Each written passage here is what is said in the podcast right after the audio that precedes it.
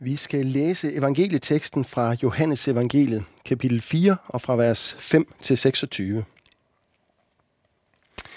Han kom da til en by i Samaria, der hedder Sykar, i nærheden af det stykke jord, Jakob gav sin søn Josef.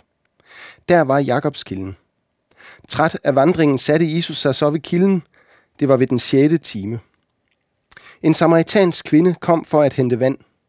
Jesus sagde til hende, giv mig noget at drikke.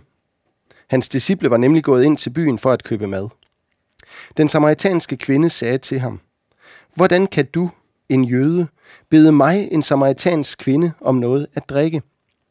Jøder vil nemlig ikke have med samaritanere at gøre. Jesus svarede hende, hvis du kendte Guds gave og vidste, hvem det er, der siger til dig, giv mig noget at drikke, så ville du have bedt ham, og han ville have givet dig levende vand. Kvinden sagde til ham, herre, du har ingen spand, og brønden er dyb. Hvor får du så levende vand fra?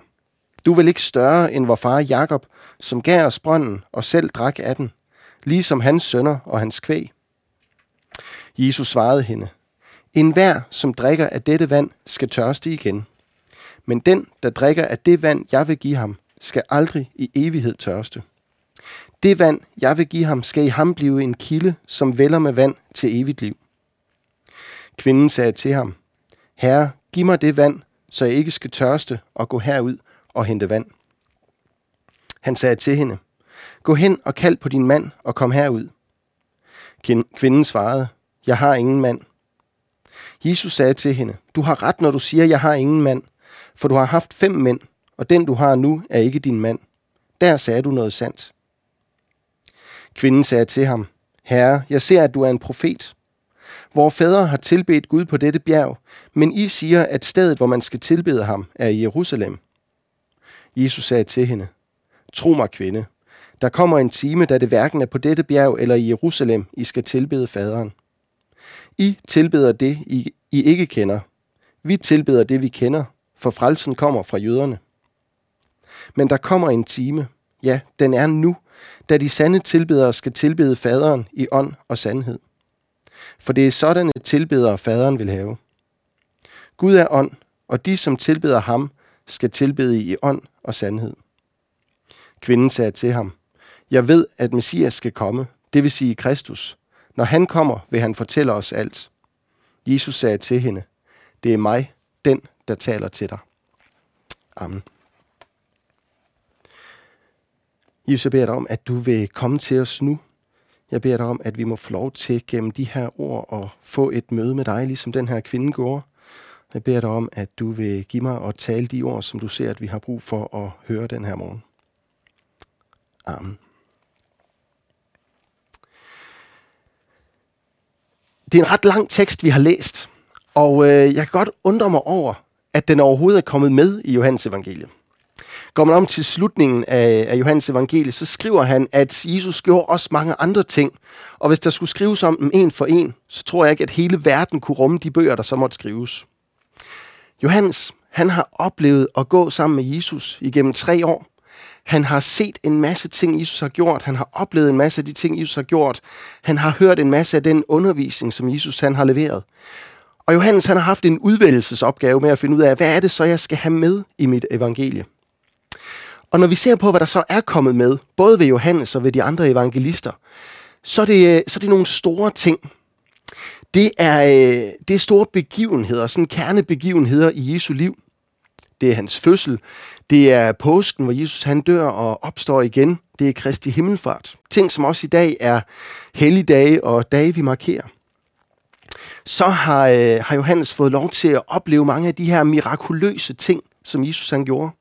Helbredelser, en gåtur på Genesaret Sø, bespisningsunder, lave vand til vin osv. Ting, som viser, at Jesus er meget, meget mere end et menneske. At han er Guds søn, at han er Gud selv. Meget af det er også kommet med i evangelierne. Og så er der en masse undervisning. Bjergprædiken, som vi mest kender fra Matthæusevangeliet, er nok det allermest kendte.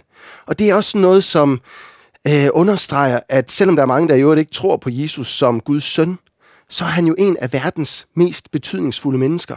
Der er stadigvæk masser af moral og masser af talemåder og ting i vores sprog, som er hentet direkte ud af det, som Jesus sagde, da han gik rundt og underviste. Jeg tog for sjovt sådan og, og søgte lidt efter sådan nogle lister. Man kan finde sådan noget most influential people of, in history og sådan nogle ting. De mest betydningsfulde mennesker i historien. Og, øh, og alle de lister, jeg har fundet, de har altså Jesus placeret i top tre. Nogle steder er han øh, nummer et, og andre steder så øh, kæmper han lidt med Mohammed og øh, Isaac Newton og sådan nogen. Og det er selvfølgelig individuelt, hvordan folk rangerer det. Men alle, uanset om de tror på Jesus som Guds søn eller ej, er klar over, at Jesus han er en af de helt, helt store hovedpersoner i verdenshistorien. Og Johannes har altså fået lov at opleve en hel masse af de her store ting. Men den her tekst, som han har valgt at bruge temmelig meget spalteplads på, den virker sådan lidt kontrastfyldt til det her. Kvinden var jo en herr ingen, eller fru ingen. Der, der var ikke noget særligt ved hende. Det er ikke sådan, at, at nogen havde husket hende, hvis ikke det var, fordi hun var kommet med i Johannesevangeliet. Der er heller ikke noget sådan storslået over det, der foregår. Jesus han kommer til en brønd, han er tørstig, han beder en forbipasserende om noget at drikke, og så snakker de lidt sammen, og det er sådan set det. Så hvorfor har Johannes valgt, at vi skal høre om det her møde mellem Jesus og den her kvinde? Jeg tænker, der er tre ting, der er sikkert mange flere, men det er de tre ting, jeg har tænkt på, som vi kan lære af det, og som alt sammen har noget med det her at møde et menneske at gøre. Og jeg har lyst til sådan at dele det op i, i tre små bidder. Der er først noget om, hvordan vi mennesker egentlig møder hinanden, eller hvordan vi møder andre mennesker. Der er noget i forhold til, at vi ofte møder hinanden med fordomme, og, og teksten her er måske med til at afsløre øh, og vise os det. Så er der noget om, hvordan Jesus møder mennesker. Han møder den her kvinde, men det siger også noget om, hvordan han gerne vil møde andre mennesker. Og så som det sidste og vigtigste, hvordan får jeg, hvordan får du sådan et personligt møde med Jesus, som den her kvinde fik? Så hvordan møder vi mennesker? Hvordan møder Jesus mennesker? Og hvordan får vi et møde med Jesus? Vi skal begynde med at kigge på den her kvinde øh, i forhold til, hvordan det er, vi møder andre mennesker. Vi ved ikke super meget om hende. Vi læser hverken om hende før eller efter det her, så vidt jeg er orienteret. Øh, men øh, det vi ved, det er, at hun var samaritaner. Og det fylder faktisk noget for Johannes, det her med, at det her det er en samaritaner, og at det foregår i Samaria. Nu er øh, de her vers, vi læste, det er sådan lige taget lidt ud af, af kapitlet. Der er et par vers forud, og der er også nogle vers, der følger efter, øh, som handler om den samme beretning. Og jo, Johannes han gør faktisk noget ud af det, at Jesus netop kommer igennem Samaria. Det er en præmis, som betyder noget, når vi sådan skal forstå, hvad er det, der sker. Han var undervejs fra Galilea, eller fra Judæa til Galilea, og undervejs bliver han nødt til øh, at gå igennem Samaria. Det er væsentligt for Johannes at nævne. Og når vi så hører, at, øh, at den her kvinde, hun bliver lidt øh, forundret over, at Jesus overhovedet vil snakke med hende, øh, så har Johannes også brug for at indskyde den her regibemærkning, at jøder, de vil nemlig ikke have noget med samaritaner at gøre. Så vi ved, at hun var samaritaner, og at hun dermed var placeret allerede i sådan en kasse, i hvert fald i jødernes øjne. Øh, Når jeg sådan har prøvet at læse lidt op på det, så er det her folk, samaritanerne, de er opstået sådan som folk øh, seks hundrede til syv hundrede år tidligere end Jesus, i forbindelse med, at Israel ligesom går i opløsning. Først så bliver de øh, invaderet af assyrerne og senere af Babylon. Og da, da folket så bliver ført i eksil i Babylon, der er det ikke alle, der ryger med det over. Det er primært de betydningsfulde, og dem ved hoffet, og dem, der er en del af regeringsapparatet og kirken, og, og folk, der på en eller anden måde havde en, en betydningsfuld rolle. Men der er også nogen, der bliver tilbage i landet. Og, øh, og dem, der bliver tilbage, integrerer sig ligesom med den, øh, den her besættelsesmagt. Flere af dem bliver, øh, bliver gift øh, ind i, øh, i familier fra assyrerne eller babylonerne. Og, øh, og det betyder, at da jøderne kommer tilbage fra eksilet, så bliver de her samaritanere, de bliver set som landsforrædere. De var sådan nogen, der i stedet for at holde fast i deres jødiske rødder, jamen, så valgte de at øh, gå sammen med fjenden. I virkeligheden minder det måske lidt om, øh, om det, vi kender fra, øh, fra anden verdenskrig i Danmark, med det her begreb tyskertøsere. Øh, piger eller kvinder, der valgte at øh, være sammen med tyske soldater. Det blev man ikke populær af. Og det er noget af det, der er med til at beskrive, hvad det er for en kvinde, Jesus her møder. Hun var samaritaner. Også selvom de her historier så lå langt forud for, øh, for hendes tid. Så får vi også at vide, at, øh, at hun har haft fem mænd, og nu er sammen med en sjette, som hun ikke er gift med.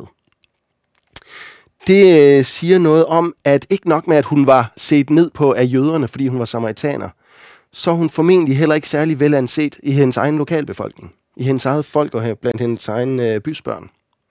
Samaritanerne, de, øh, de var ikke sådan et, øh, et hedensk, øh, ureligiøst folkefærd eller sådan noget. Det kan vi egentlig også se lidt ud af den diskussion, eller den snak, som kvinden har med Jesus. Hun ved godt noget om, øh, om hendes øh, sådan historie, eller Israels historie forud. Hun kalder Jakob for hendes far, altså patriarken Jakob, som byggede den her kilde, de, de nu øh, sidder ved brønden ved der. Øh, hun øh, ved noget om, at Messias skal komme. Øh, samaritanerne, øh, så vidt jeg har kunne læse mig til, så opfattede de sig faktisk lidt som de ægte jøder, og så måske i stedet for øh, de her jøder, som vi så kalder dem, øh, som om, at det var dem, der i stedet for var nogen forrædere. Øh, men de var religiøse. De troede på Toraen eller Gamle Testamente. Og, øh, og det betyder også, at så har den måde, den her kvinde levede på, ikke været særlig velanset. Hun øh, har måske simpelthen været anset som prostitueret. I hvert fald meget løs på tråden i forhold til det her med at have haft flere forskellige mænd, og nu være sammen med en, som ikke er hendes mand. Så, øh, så der er en ting nok, der kan putte hende i kasser. Og måske så bliver den sidste kasse også understreget lidt af det, at hun går ud til brønden her ved middagstid. Øh, man regnede simpelthen dagen som begyndende klokken seks cirka ved solopgang, og når der står, at det her var ved den sjette time, så er det simpelthen klokken tolv, lige der, hvor solen står højst, og hvor middagstiden den er værst i Israel. Hun havde brug for at kunne komme derud på et tidspunkt, hvor hun måske var fri for øh, andres sådan bebrejdende øjne. Så der er ting nok, der sætter hende i kasser. Der er ting nok, der gør, at hun på en eller anden måde bliver set ned på. Og jeg tænker lidt, hvordan ser vi på hende? Hvad er vores indtryk af den her kvinde? Hun er vel ikke ligefrem sådan et forbillede, vi sådan trækker frem, når vi læser den her tekst og tænker, hende skal vi da ligne. Øh, faktisk så kan vi læse, at disciplene, de er også lidt skeptiske. I forlængelse af det, jeg lige læste, så kommer disciplene tilbage, og der står, at de undrer sig også over, hvorfor i alverden taler Jesus med sådan en kvinde. Og jeg kan godt have det sådan, at øh, det bliver sådan lidt en, øh, en form for, øh, for falsk godhed, eller hvad man kalder sådan noget, at jeg tænker, om det er jo dejligt, at Jesus så godt gider at være sammen med sådan en. Og det bliver sådan lidt den der sådan en. Jeg putter hende også i kasser, og kan godt komme til der ved at hæve mig selv op på et eller andet pedestal og tænke, jeg er bedre end hende. Men ud over de her få ting, hendes familieforhold og hendes øh, oprindelse som del af samaritanerne, så en af de få ting, vi ved om hende, det var, at hun blev en missionær. Efter at Jesus har fortalt hende, det er mig, jeg er Messias, det er mig, der taler med dig, så, øh, så glemmer hun, hvad hun kom for. Hun lader hendes krukke stå, og så skynder hun sig tilbage ind i byen. Og så er hun bare nødt til at fortælle mennesker om, hvem er det, jeg har mødt. Og man kan simpelthen læse lidt længere nede i, øh, i kapitel fire, at mange samaritanere fra den by kom til tro på ham, altså på Jesus, på grund af kvindens ord, da hun vidnede, han har fortalt mig alt, hvad jeg har gjort. Mange mennesker kom til tro på grund af den her kvindes vidnesbyrd. Øhm, tyskertøs, prostitueret og missionær. Jeg kan godt blive lidt flov over, at jeg, at jeg så hurtigt dømmer, at jeg så hurtigt har fordommene parat og tænker, hun er sådan en. Og det kalder måske på noget selvrensagelse hos os. Hvordan er det, vi møder andre mennesker? Hvordan er det, vi ser på dem, der måske befinder sig på nogle lavere trin på den sociale rangliste, end vi synes, vi selv gør? Hvordan er det, vi ser på dem, der kommer fra et andet land? Jøderne, de så ned på de her samaritanere. Hvordan har vi det med dem, der kommer til landet her, som kommer andre steder fra? Eller hvordan møder jeg mennesker, som jeg er rygende uenig med? Det kunne for eksempel handle om sådan noget så banalt som politisk ståsted. Jeg synes, jeg her under coronapandemien har oplevet, at tonen den er hård, også nogle gange blandt kristne, i forhold til diskussioner om, man nu mener det ene eller det andet om vaccine eller restriktioner og regeringens håndtering osv. Hvordan møder jeg det menneske, som jeg er uenig med? Eller mennesker, der har en anden seksuel orientering, end jeg har. Det er jo også noget af det, der var på spil for den her kvinde. Øhm, jeg kan godt understrege, at jeg er ikke fan af L G B T-bevægelsen og den ideologi, de ligesom promoverer, den måde, de gør det på. Men det enkelte menneske. Hvordan møder jeg en transperson, en homoseksuel, nogen, som måske ikke lever op til det bibelske ideal, som jeg synes, man skulle leve efter? Møder jeg det menneske med fordomme og ringeagt? Eller møder jeg som Jesus det her menneske med respekt? Der var meget ved den her kvinde, der sikkert ikke var i orden. Der var ting, som for Jesus var værd at påpege, og det gør han også. Øh, men da Jesus åbenbarer sig for hende, fortæller, det er mig, der er Messias, så tager hun imod. Så kommer hun til tro, og så bliver hun en missionær. Minder det om andre, vi kender fra Bibelen? Det her at have været øh, på et vildspor, møde Jesus, og så blive missionær. Paulus er vel en af vores store forbilleder. I øvrigt så figurerer han også på nogle af de her lister over verdens mest indflydelsesrige personer. Lidt lavere end Jesus, ja tak, men stadigvæk sådan ret højt deroppe af. Paulus, han er et stort forbillede som en glødende missionær, der brænder for, at mennesker skal lære Jesus at kende. Han har skrevet store dele af Nye Testamente. Han er der om noget et forbillede for os. Men hans historie var jo ikke så forskellig fra kvinden. Han startede et sted, hvor han var en arg modstander af de kristne og forfulgte dem. Så jeg tror, at vi af teksten her, sådan lidt bagvendt, kan lære noget om, øh, hvordan vi i hvert fald ikke burde møde mennesker. Og måske afslører det også nogen lige i lasten hos os selv. Men hvordan er det så, Jesus møder den her kvinde, og hvordan er det, Jesus møder mennesker? Ja, for det første taler han til hende, øh, og han beder hende om en tjeneste. Når jeg sådan lige læser teksten direkte, så, øh, så er der jo ikke sat emojis på og sådan noget, som vi bruger i dag. Vi kan ikke aflæse ansigtsudtryk øh, eller kropssprog eller sådan noget her. Så det kan godt lyde sådan lidt kommanderende, at Jesus siger, giv mig noget at drikke. Jeg tror altså ikke, at det er, øh, er sagt i den tone. Øh, og det tyder det heller ikke på, når man ser, hvordan kvinden reagerer. Hun bliver ikke forarvet eller stødt over det, Jesus siger, men hun er forundret. Hun tænker, hvordan kan det være, at du faktisk overhovedet vil snakke til mig? Du er jo jøde, og jeg er samaritaner. På en eller anden måde, så opfatter Jesus hende som ligeværdig. De mødes ligeværdigt med respekt. Øh, så på den måde, så viser Jesus jo noget af det gode forbillede, i modsætning til den måde, vi tit møder mennesker på. Øh, og det er jo egentlig ikke enestående.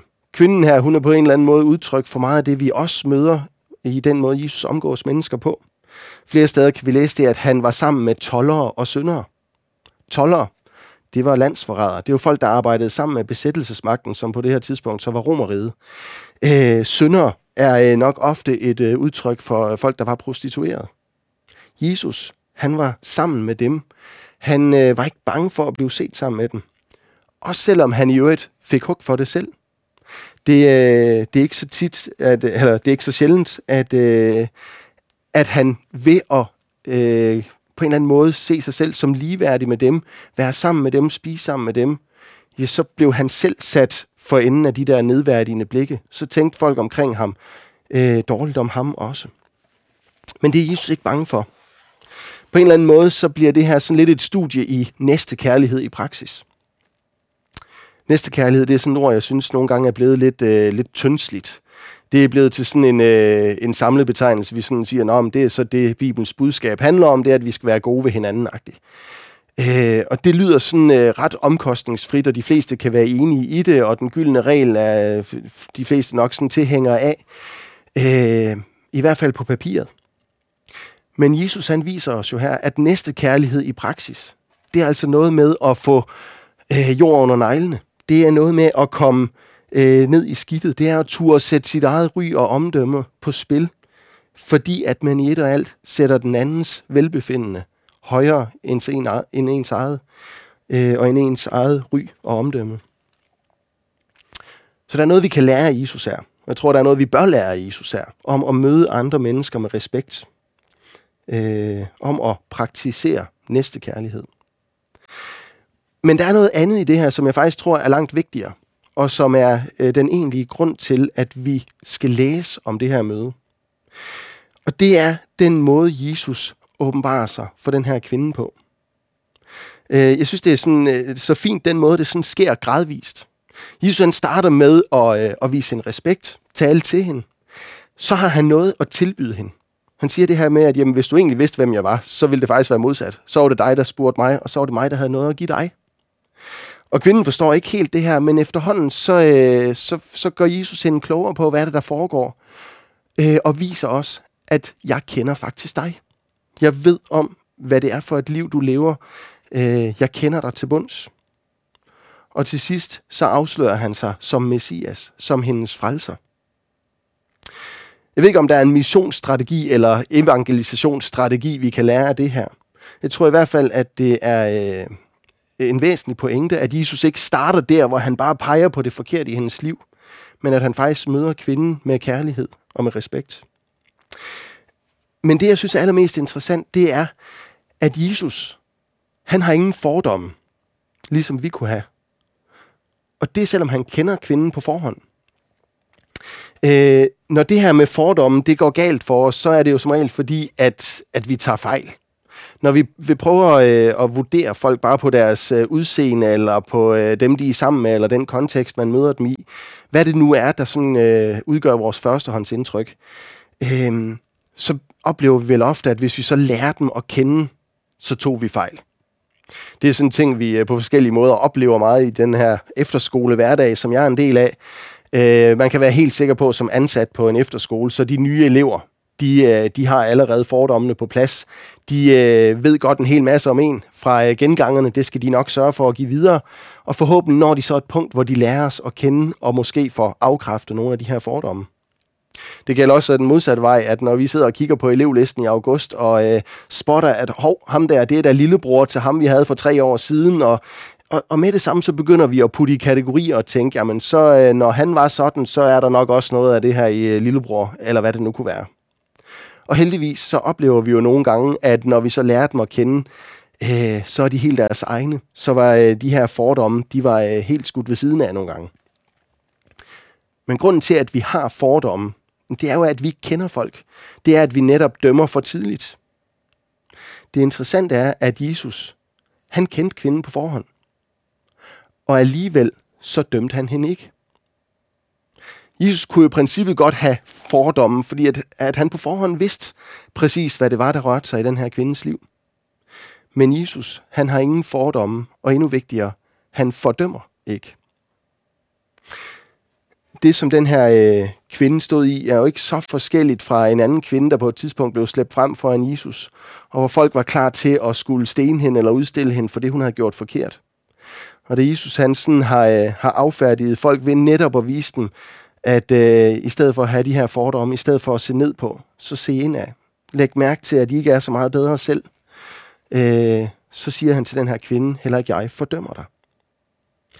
Jesus, han kendte kvinden. Og alligevel havde han ingen fordomme, ingen fordømmelse. Jeg ved ikke, hvad man kan sætte op som modsætning til fordomme. Jeg ved ikke, om der er noget, der hedder fornåde eller forhåndsnåde. Men det er det, Jesus står klar med. Selvom han kender kvinden og ved, hvad hun har gjort, så er han interesseret i at snakke med hende, og han er interesseret i at tilbyde noget og tilgivelse til hende. Jeg tror, det er pointen i det her møde mellem Jesus og den her kvinde. Det viser, hvordan det er, Jesus ønsker at møde mennesker i det hele taget. Hvordan han ønsker at møde dig og mig. Selvom han kender os og kan pege på det i vores liv, som vi absolut ikke er stolte af, så elsker han os. Så møder han os alligevel med noget og tilgivelse. Og så til sidst, hvordan er det, jeg får det her møde helt personligt med Jesus?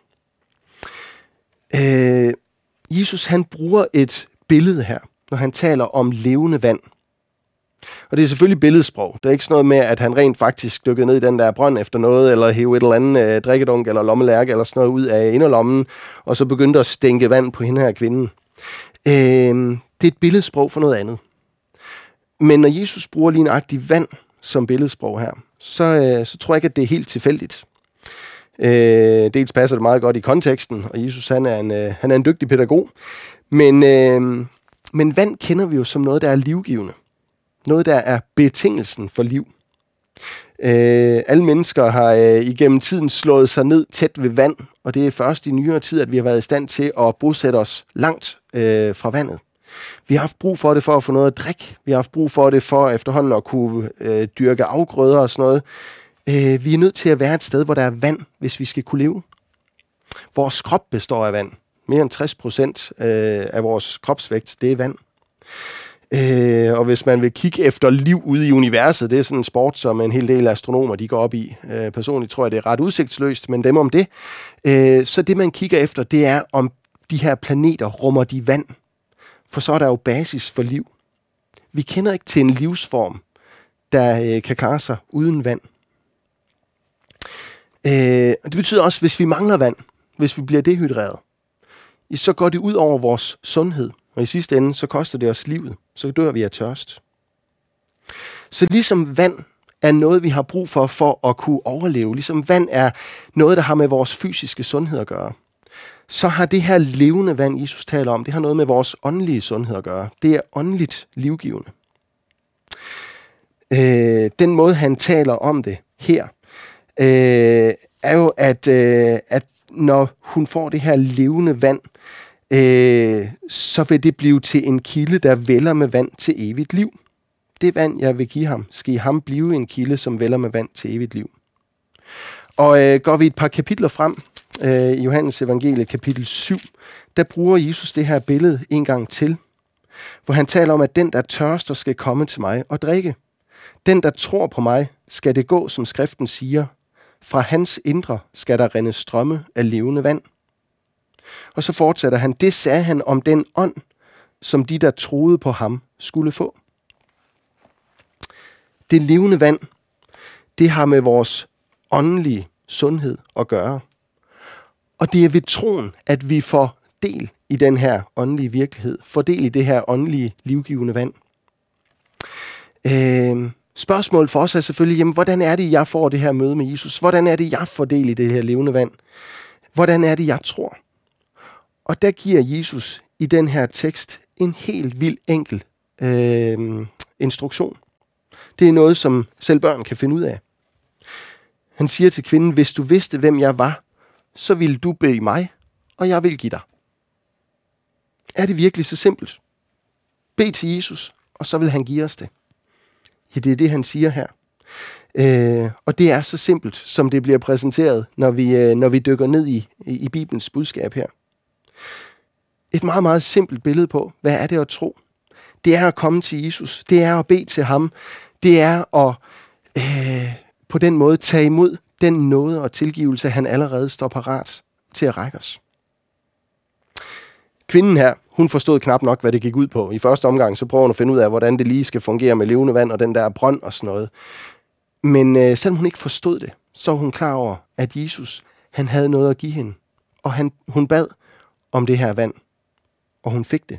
Hun fik lov at lære Jesus at kende, og så blev det netop til den her kilde, der strømmede over.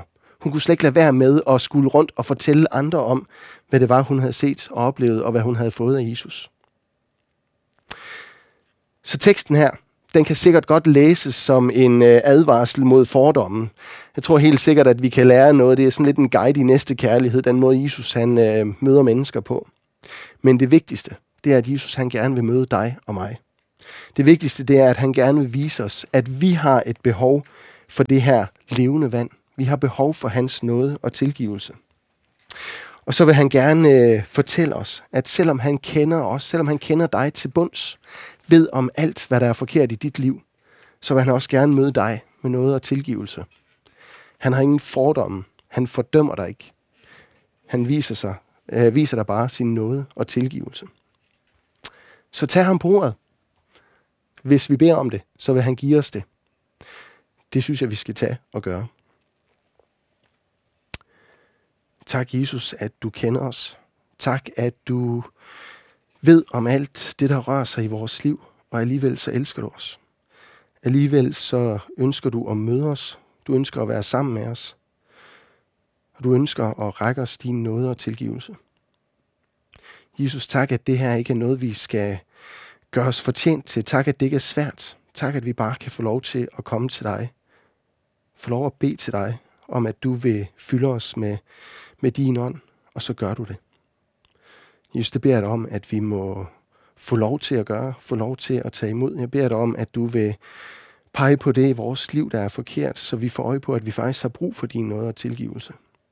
Og jeg beder dig om, at vi må komme til dig med det. Amen.